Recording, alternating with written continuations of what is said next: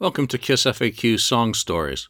In this series, we'll focus on the histories of some of Kiss's best and least known songs. In this episode, Parasite, originally released on Kiss's Hotter Than Hell album in 1974. Even as the band had spent most of their time on the road during the first half of 1974, Ace Frehley managed to increase his contributions to the band's music. He'd bring in two heavy rockers and co wrote a third song for their second album. During a brief break from the road, the band recorded a demo of Parasite and three other new songs at Minot Sound Studios in White Plains, New York on July the 23rd, 1974. That demo, unfortunately, does not currently circulate. Studio documentation suggests that the session cost a meager $305.74. It's not clear whether the song had its Blue Cheer's Vincebus Eruptum heaviness at that time, or whether that was eventually magnified by the sludgy production during the technically challenged later album sessions. There have been unsubstantiated suggestions that part of this song was based on earlier Molimo material that Ace had been a part of, However, it seems unlikely since Ace had joined that project at a late stage and apparently had little to do with the songwriting, though theoretically some of his lead work could have been recycled.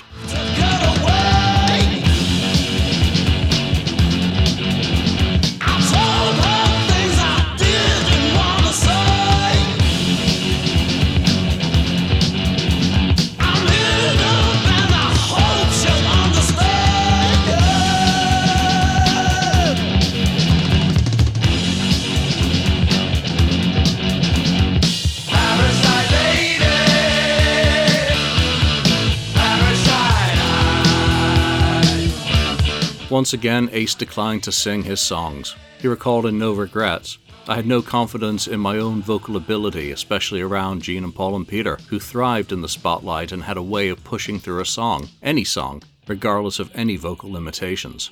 I had no idea whether I could sing at all, so for the longest time I didn't even try. Parasite I offered to Gene because it seemed to suit him, and he really liked it. Gene told Ken Sharp for Goldmine magazine in 2001 Parasite we loved right away. I said, You sing it, and he said, No, I can't sing it. It's too high. Gene, you sing it. Paul concurred with Gene's appreciation of the song in the box set liner notes, commenting, Parasite is classic Ace. I only wish there were more songs of this quality. When Ace hit the mark, it was usually a bullseye. Ace's contribution had a sense and an attitude that complemented the band. His songs were unlike mine or Gene's, but fit really well. Gene also recalled in History Ace pretty much thought out those songs from beginning to end the riffs, lyrics, the point of view, etc. There was very little rearrangement done, whereas Cold Gin did feature contributions from some of the other guys in the band. But when he brought in Parasite, which was originally called Parasite Lady, we were floored. There has also long been an unsubstantiated rumor that Ace played bass on the recording. Studio documentation suggests that final mixing work on the song was completed on September 2, 1974. Less than two weeks later, the song had been rehearsed in time to debut in the set when the band hit the road again on September the 13th. The first known archival recording comes from the second night of the tour, in Toronto, Canada, on September the 14th. Presumably, it had also been performed the night before, making it the first new song debuted from the album. While in Toronto, the band filmed an interview for the local City TV program on television, the Camp Boogie Dance Show. It's unknown whether they performed as part of the appearance, and if they did, it was probably lip synced, but they most certainly sat down for an interview. Regardless, any surviving tapes of the band's appearance have yet to surface, despite the best efforts of many researchers.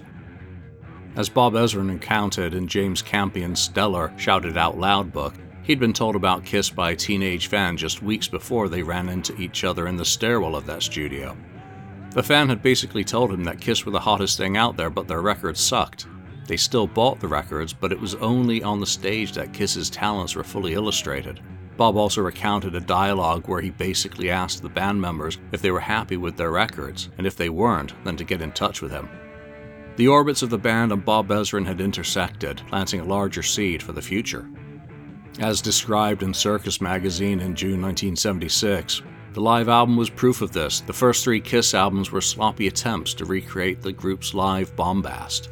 Parasite was one of the standouts noted by many reviewers of both the album and the tour. One suggested that it sounded like Ace was playing with an electric bazooka rather than a guitar due to the heaviness of his contributions.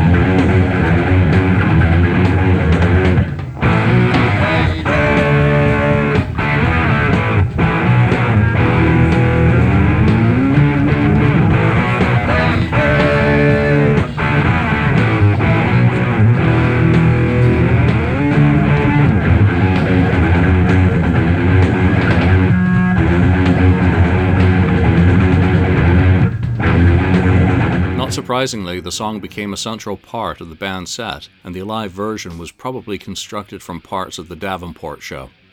But its set longevity was limited. By the time the Alive tour was completed in the US in March 1976, the song had already been displaced by Flaming Youth. While the song was lost in the mist of time for both Kiss and Frehley's Comet during the 1980s, this didn't stop the song's inspirational stature being celebrated by other bands.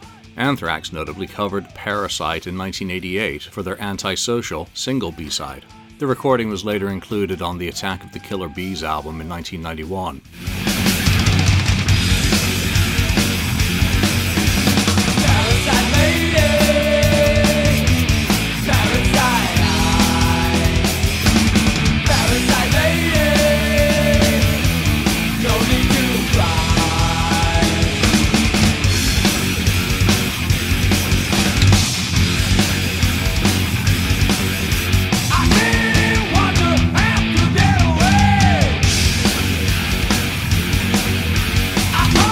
They also released a live version recorded in 1991 on Live, The Island Years, in 1994, called from the live noise video on which it features.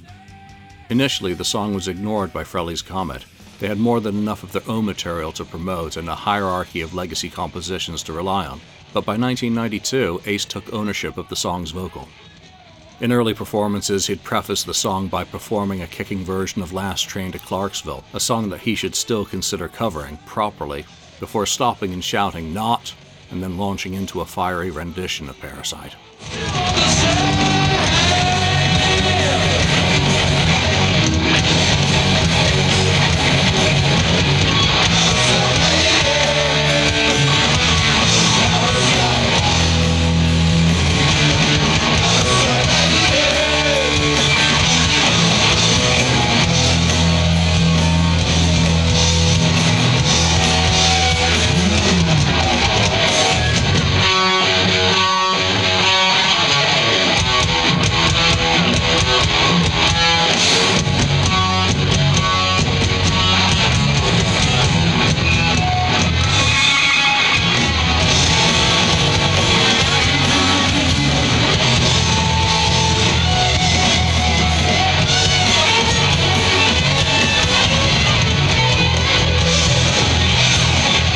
Song had returned to the set in time to be included on Ace Vision Volume 1, a video issued by his Rock Soldiers fan club in 1994.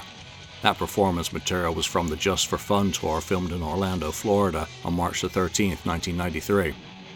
The song was also sometimes used as the band's show opener during the period. Parasite also returned to Kiss's set for the Revenge Club tour of 1992 and remained entrenched for the remainder of the band's Unmasked era.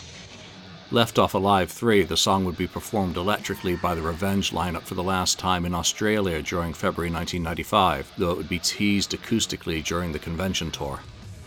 Again, falling victim to the rest of the catalogue, the song wouldn't be part of the Alive Worldwide set, however, it had been considered and rehearsed. It was one of the songs Peter found a challenge to recapture the lunacy of his younger self drumming style.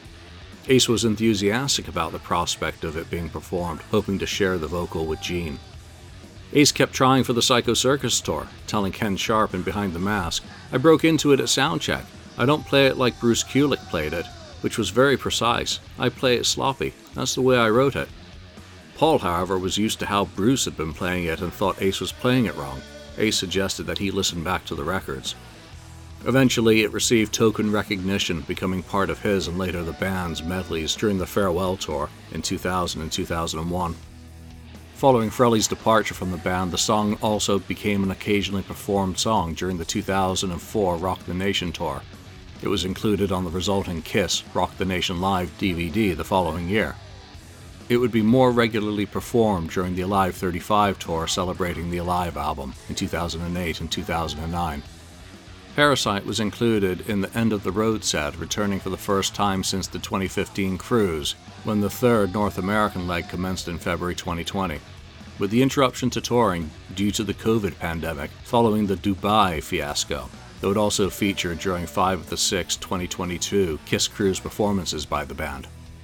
Ace included a studio version on his Origins Volume 1 album in 2016, with John Five guesting on guitar. It was also one of the songs he and Gene Simmons played during their reunion in St. Paul in September 2017.